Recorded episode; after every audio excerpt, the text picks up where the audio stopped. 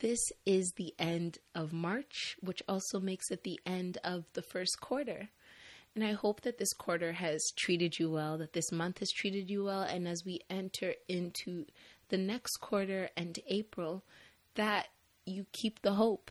Some things may have not worked out the way you wanted, but that's okay. There's still time. As long as there's life, there's still an opportunity to do more and keep going. So I hope you guys hold on to my favorite mantra, better still remains, and use that to reassess if you need to, to pivot, to plan, and to prepare yourselves for the greatness that is to come for the rest of this week, the rest of this year, and the month of April. And with that, we'll get into the episode. And this is the final episode, week three of our three week coaching series. So, for the past two weeks, I've been talking to you guys about what to consider when hiring a coach. I spent the first week talking about what to consider if you're hiring or looking to hire a life coach, and the second week, talking about what you should consider if you're hiring a business coach. So, this final week is about becoming a coach because it's not just about hiring, it's also about becoming. And as you guys know, I've spoken about the fact that, especially during the pandemic, I saw a rise in coaches coaches for everything. And last week I even told you guys about creativity coaches, which is something I didn't even know existed. So there are a lot of coaches out there, left, right, and center. And as a consumer, it's nice and it could be a little overwhelming, which is why I made those two episodes about what to consider. But on the other end, if you decide that, hmm, I see these people doing this stuff and I want to get into it too, it's important to really know what you're getting into. And that's why I wanted to make this episode for you guys to really sit down and assess what you want to coach and if you should coach it. Because everybody is good at things. Like, this is a fact. We all have something that we're good at, but not everything you're good at is something that you should coach. That might sound tough, but it's the truth. I'm not here to lie to you. I'm not here to mince words. It is what it is. Not everything you're good at, you should coach.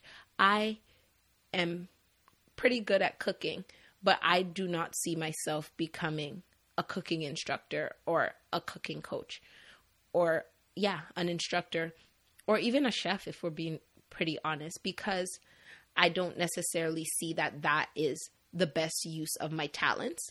Maybe a cookbook in the future, but to do one on one cooking classes, as of now, I don't think that's where my talent lies, right? And being able to discern the fact that not everything I'm good at should be monetized is a very important thing to know, friends. So, being a coach means that you have an expert status in what you're doing. And when we hear the word expert, it can be very daunting. Expert doesn't mean PhD, expert doesn't mean the best in the world at what you do, expert doesn't mean you went to school for years. Being an expert means that you can do what you do well and the word well is a very heavy and loaded word. And I'm going to pretty much break it down in the six considerations that you need to make before you decide to start a coaching practice. Because for me, I'm going to tell you guys a little bit of, about my practice at the end of this. But one of the things that really made me delay was the fact that I felt like I wasn't ready. And that might sound like procrastination and you guys know how I feel about procrastination but at the same time looking back it was it was pretty good in the sense that I didn't want to just jump into something and take people's hard earned money when I wasn't confident in the fact that I'd be able to deliver their money's worth and then some. And what I'm finding is that a lot of people are doing that right now. Like everybody's looking for a coach on something, how to sell, how to sell on Etsy, how to make your first six figures on Spotify, no, Shopify, either or. how to become famous on TikTok, how to get 10,000 followers in 10 days, a bunch of stuff, right? And they're of course charging money for these things. These are not free. So it's important to like consider some some key factors to not only ensure that you're doing right by the people who are going to come to you and patronize you because ethics is very important. We're not just out here, we're not sleazy salesmen. We're not promising people things, taking their money to be never seen again. That is not the goal of myself and I'm sure most of you guys who have been listening to me because if that was your goal we you probably would have been over me by now but the fact that you're still here means that we're kind of aligned in that regard right so let me get right into your considerations before you start your coaching practice. And the first one is what are you good at? I know I said that not everything you're good at you should monetize or become a coach for. But with that being said, it is important to coach something you're good at. It makes sense because if you're not good at it, how will you be able to coach it? Right? Because you're not coaching someone through your struggle. Someone's not paying you for both of you guys to wobble, baby step, crawl, and fall to the end of whatever journey and do trial and error. They're not coming to you for trial and error. Anybody who's coming to you is coming to you because they have done the trial and error on their own and they've decided that they want to spend money to mitigate that risk, to stop going through the struggles and bypass all of the bumps in the road that they would go through if they were still trying to just um, figure it out on their own. So when you're thinking about what you're good at, think about the things that people come to you for. What are the questions that people constantly ask you? If you think about your friend group, your family, the people who are closest to you, what is it that they constantly come to you for? And the thing about this is the thing about most gifts and the things that we're good at because they come to us so easily, we don't necessarily see the value in it. But this is not about you. It's about does this thing that comes easily to me or is this thing that comes easily to me something that doesn't necessarily come easy to a lot of people? And at the same time something that they may need.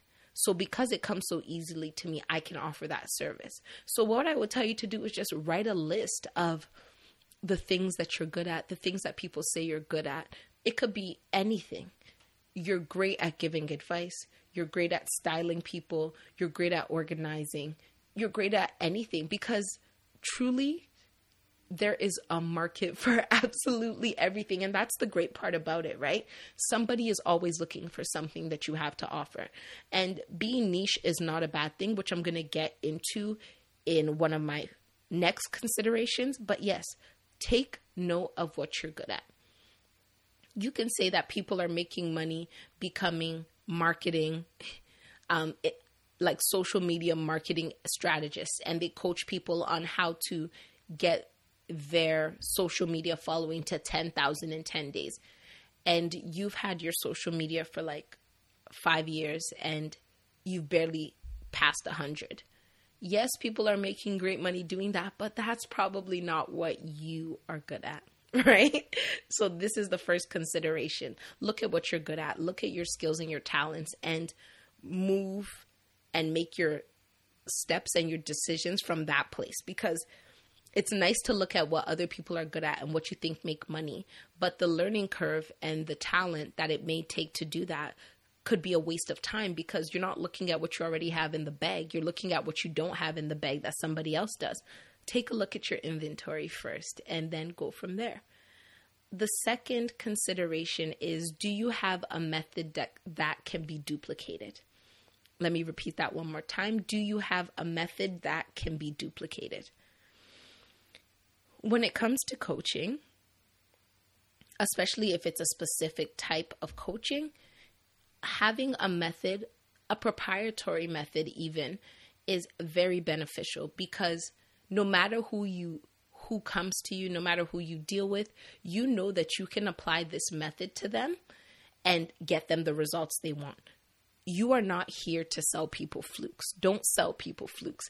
And what I mean by selling people flukes is that let me just use podcasting as an example since that's what you're listening to. So now let's use me as an example. I started my podcast um, a little over two years ago, or a little under two years ago. Yeah, about two years ago, I started my podcast. I had zero experience. And let's say I just happened to create an episode that was really on trend and it skyrocketed my podcast to a million listens or a million downloads a month. I did nothing and I don't even know how it happened. I can't even pinpoint exactly what it was. It was I'll just I'll just attribute it to timing. And the next thing you know, I start selling a podcasting program. I start coaching small podcasters on how to get their get to a million listens a month. I'm selling them a fluke because I don't even know how I did what I did.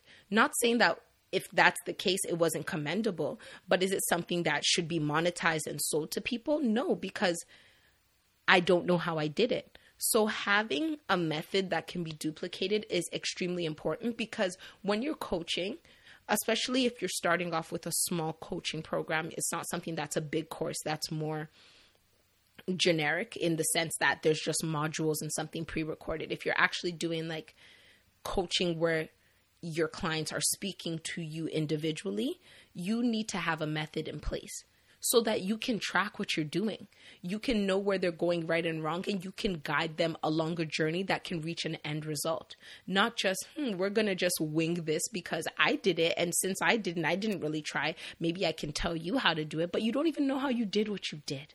So sorry for the little rant, but I find that this happens a lot, with, especially right now. People are selling people flukes, and I'm not here for it. Don't sell something that you happen to have success in, but you don't know how you got it.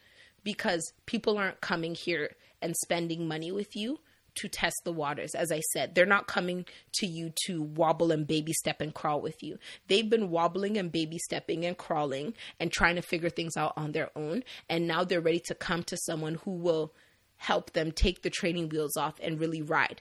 You can't do that if you don't even know how your training wheels just happen to fall off one day. so, yeah, that's the second one. Do you have a method that can be duplicated? And if you don't have a method that can be duplicated, create one. Sometimes we don't even realize the type of methods that we use in our day to day lives because they come so easy to us. Um, just a little side note I just recently put up an ebook. It's called Shoot Your Shot and Stay on Top. It's a productivity, time management, and pitch strategy workbook. And the inception of this workbook was the fact that I was talking to one of my best friends. I would tell her all the time how I did so many things and how I stayed on top of everything, how I was sending email pitches of my book, of my work to people, and I was getting back a tremendous, like a really high percentage of replies. And she was like, that doesn't seem normal. Like the fact that you're able to do all this stuff isn't normal. And I'm like, oh, it isn't. I've been doing it. She's like, you need to write a book on how you do it so you can help other people do it. And when I thought about it, I was like, how would, like, what kind of book would I even write on it? But then I really sat back and I'm like, how do I do the things that I do? And I realized that there was a method behind it. I never thought of it of it as a method because I had been doing it for so long, but in fact, it really was a method. And because I took time to step back, I was able to document that method into a workbook that is now for sale to help people do what I do and to help them be able to take their never ending to do list and conquer it easily without feeling overwhelmed with time for self care and all other important things. But yeah, I will link that in the show notes since I I happen to bring it up. But yeah, that is not a fluke because it's been tested. So the third consideration is who is your ideal client? This is what you need to ask yourself. And I know that it sounds so it sounds ideal to say everybody. My my course could work for anybody. My program can work for anybody. And that may be the case. But the truth is that if something is for everybody it's for nobody because nobody is looking for it. You need to hunker down. Wow i just said hunker. My apologies. You need to really dig down and say who is this for? Is it for entrepreneurs? Is it for women? Is it for men? Is it for black women? Is it for is it for children? Is it for people within this age group? Is it for people who have this talent? Is it for people who have this skill set? Is it for people who have reached this level and are looking to get to this level? Or is it for people who haven't reached any level but are thinking about starting? You need to get specific and figure out who your ideal client is because if you don't know who your ideal client is, you will not be able to sell to them.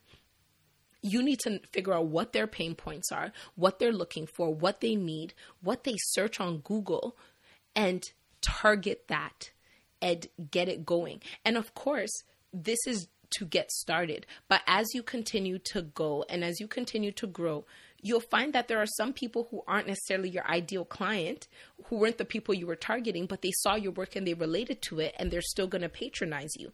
But if you just say, this is kumbaya united nations business. It's for everybody. Nobody's gonna look for it because they're gonna look at it and be like oh it could kind of work for me but it's not pulling me in. It's not attracting me. It's not making me feel like this is who i need to go to because it's gonna give me the changes i want to see. It doesn't seem bad per se but it also doesn't seem good because it just doesn't seem special and it's not calling my name. So you really need to figure out who your ideal client is and speak to them directly in everything that you're doing. The fourth consideration is do you want to work with a group or do you want to work with individuals? This is a really important one because it really affects your time, it affects your style, it affects your pricing. Because working with people on a one on one basis will obviously garner a higher level of income because you're giving them your undivided attention as opposed to a coaching scenario where sorry a group coaching scenario where your attention is divided amongst 50 people 5 people whatever it is. So really figuring out how you want to work will also help you finesse or refine your method because working with a, an individual person will require a different level of attention and strategy and resources than working with a large group because that's just how the numbers work, right? If you work with one person for one hour compared to 10 people for an hour, the time is different. Like 10 people, that's pretty much six minutes per person, right? So you'll probably have to do something that's more group based with a little bit of individual talking whereas some if you have an hour to spend with someone you have to fill that time with value for that person in every single way. So really consider this because understanding and there's nothing wrong with a hybrid of the two. That's what I currently am doing. But there is a difference in the way that you operate on both of those levels. The fifth consideration is what are your credentials I know I said that being an expert doesn't require a PhD, but at the same time, what are your credentials? like is it is it your education that has given you the ability to coach on what you coach? Is it your life that has given you the ability to coach on what you coach? Is it the work that you've done with other people that has given you the ability to coach what you coach?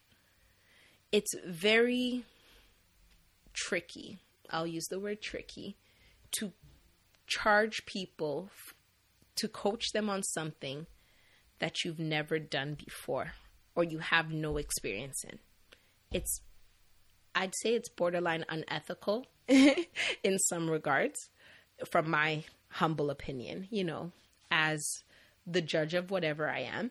I think that it's very important to be able to back it up if you're talking about something, if you're saying you're coaching on something that actually requires a certificate to do, do you have that certificate?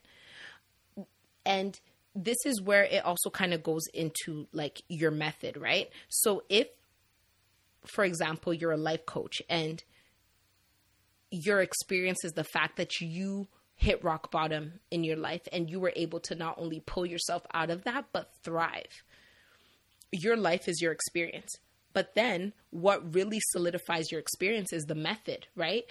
Because if you're a life coach that pulled yourself from rock bottom, how can I say that you'll be able to help me do the same?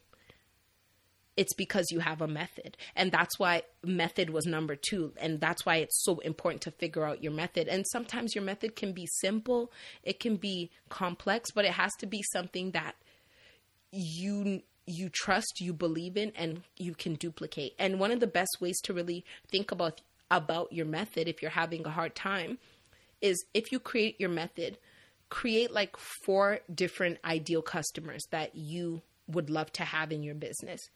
Write their backstory, write what they need, and then hypothetically apply your method to them and see if it works. And if it doesn't work, where are the gaps? How can those gaps be filled and how can you refine and add to your method to ensure that it is cohesive and comprehensive and able to truly give your clients what they need? And with that, the fifth and final consideration is what's your selling point? this is really important. And another way to consider it is what will your clients be going away with? As I said, there are many, many, many coaches out there doing a lot of the same things. But what makes them all have success in their own right is their selling point. What their clients are going away with, what makes them different to the other person, what makes them attractive. You need to know what makes you special and what your clients are going to go away with and sell that to your ideal client. You need to sell that because if you were to type in business coaches near me right now, you will probably receive pages and pages and pages of Google ads of people who are like, I can get you to where you want to be. But what makes you choose one? it's reading their backstory, it's understanding what they want or what they can give you and what they can offer. So you need to do this for your clients. And if you're seriously considering starting a coaching practice, I would say go back and listen to the first two episodes in this series because I gave people who are looking to hire my tips on what they should consider. And if you go back and you listen to what people should be considering, you can fill in every single one of those gaps. You can target intentionally to ensure that you are going to give your client the best experience possible because we do need coaches. We need more coaches. We need faith-based faith-based coaches. We need honest coaches. We need coaches who truly love the work they're doing and truly want to see the change, not just coaches who want to make a buck. And if you have something in you that has been pressing a, on your heart, something that you know could help people, something that has already been helping the people around you, and you know that there's a gap in the market, there is absolutely no reason for you to say, oh, it's oversaturated. You're bringing a you factor that nobody else can bring. Everybody can do what I can do, or many people can do what I can do, but none of them are me, so they can't do it like me. And half of the time, that's how you sell.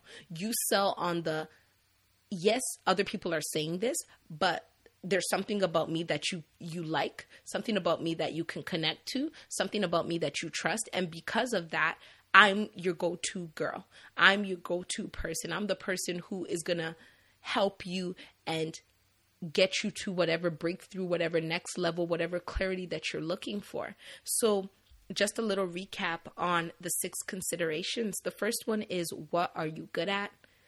Number two is do you have a method that can be duplicated? Number three is who is your ideal client? Number four is do you want to work with a group or individuals? Five, what are your credentials? And six, what's your selling point slash what will your clients go away with? So these are going to be in the show notes as per usual. And I would say really write them down write them down on a piece of paper and answer the questions one by one. Go through it, figure it out. And if you're still struggling, message me. I'd be more than happy to offer my assistance to you if it's something that will work for you. And with that, I wanted to just tell you guys a little bit about my coaching practice. It's called Through My Eyes Coaching. The way I see life is that when it comes to individuals helping people get to the next level, I cannot do a one size fits all technique because everybody is looking for different things. Nobody is broken, in my opinion. Many times we're misguided or we're confused, or there's that little gap in taking us to the next level. So I specialize in strategic goal setting and sustainable goal setting and helping you really get clarity in your business and in your life. So, right now, I'm offering a few different coaching packages. The first one is the Rooted 120, and this is a two hour strategic session with me. You come in, you tell me what you want. We will work on it. We will figure out goals. We will set plans. We will create key performance indicators to get you what you want. It's in, extremely intense, but it's extremely beneficial. And then for things that are a little bit longer, I have the Rooted 90, which is a three month one on one coaching session. You'll work with me and we will work through not just the business side, but the mental side of whatever work you want to do. I'm not coming, I have my method, which is a root work goal setting method, but we do what you want to do. What's most important to you, we will find the resources and figure out how to get you to your next level. I don't believe in really cookie cutter anything. if you guys know me by now, you should probably know that to be true. And this rooted 90, the one on one coaching, we will speak every single week.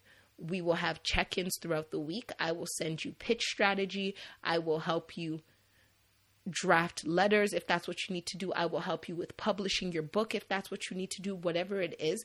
These are my areas of expertise and I am more than happy to help. And this the second 3 month coaching is a group coaching and this is the Village 90 and for this coaching it's 3 to 5 clients only per session. I don't believe in big coaching as of yet I prefer to work in a small group where I can still speak and get very close to everybody and really help them on a one on one. This also includes a weekly call, a, a group chat where we can all discuss, and I will help each and every one of you who are in the group figure out what it is you want to do and really get you to the next level. And the cool thing about the Village 90 is that I have the option, or I've given you guys the option to create your own group. If you have a group of friends, three to five of you who are really ready to get coached, you can come and join the village together. It doesn't have to be a group that I curate for you based on interest levels and the people who I think will be in a group, you can also come in and say, Hey, I have five friends or I have three friends and we want to really do this together. Can we be in our own group? So that's another option for you. And the final coaching option is solutions focused brief coaching. And solution focused coaching is something that I received a certificate in last year. It's a type of coaching that is very future and positivity oriented. We don't dwell on the past. We don't there's no need to re-traumatize. You tell me what you want. You tell me your best hopes and we strategize and plan towards that. So this is a 1 hour clarity session. So you can do this subsequently over and over. It's a very minimal straight to the point one topic we we deal with it for an hour type of coaching strategy. So, my coaching is as you can tell very very hands-on, no BS. You have to be willing to put in the work. And that's the thing about it. Like I don't anybody who wants to join my coaching because it's very limited. I have a small cohort per quarter, I'm going to have a conversation with you beforehand. We're going to talk and we're going to be honest with each other. If I have a call with you and I realize that what you need is not something that I can necessarily offer you, I'm not going to take your money. I'm not doing it. So I'm going to leave a link in my bio to the coaching. You guys can book calls with me, read up on what it is, and see if it's something you're interested in or if it's something that anybody that you know would be interested in as well. So, yeah, that's what it is. The website is tme.solutions slash coaching, and it's going to be in the show notes below. And with that, I'll get right into the words to live by for this week, which are not everything should be monetized. I kind of I think this is, was a reoccurring theme, especially in the beginning of this episode. But I am a firm believer in the fact that not everything should be monetized, and I think that right now in culture we're seeing a lot of get your money up, get your bread up, hustle, hustle, hustle. But not every talent you have needs an Etsy page. not every talent you have should be attached to a go um to a what's that guy called PayPal account. Yeah, that's what it is. Or a Cash App or a GoFundMe. There are some things that we don't do well enough to justify having my um getting paid for, which is absolutely okay. And I think the pressure of trying to monetize everything really puts us in a stressful situation because there are some things that I will never monetize because they literally bring me joy to do. And the moment that they are attached to deadlines, there goes my joy. So there are some things in your life that you should keep for the sake of self-care and joy and calm and peace and just the happiness that it brings you within itself, not attached to money. And when it comes to coaching, as you guys can probably tell, I feel very strongly about that.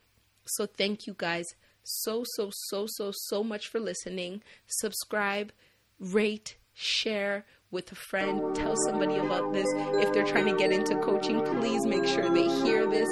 Have an amazing week, and I'll talk to you next Wednesday. Bye.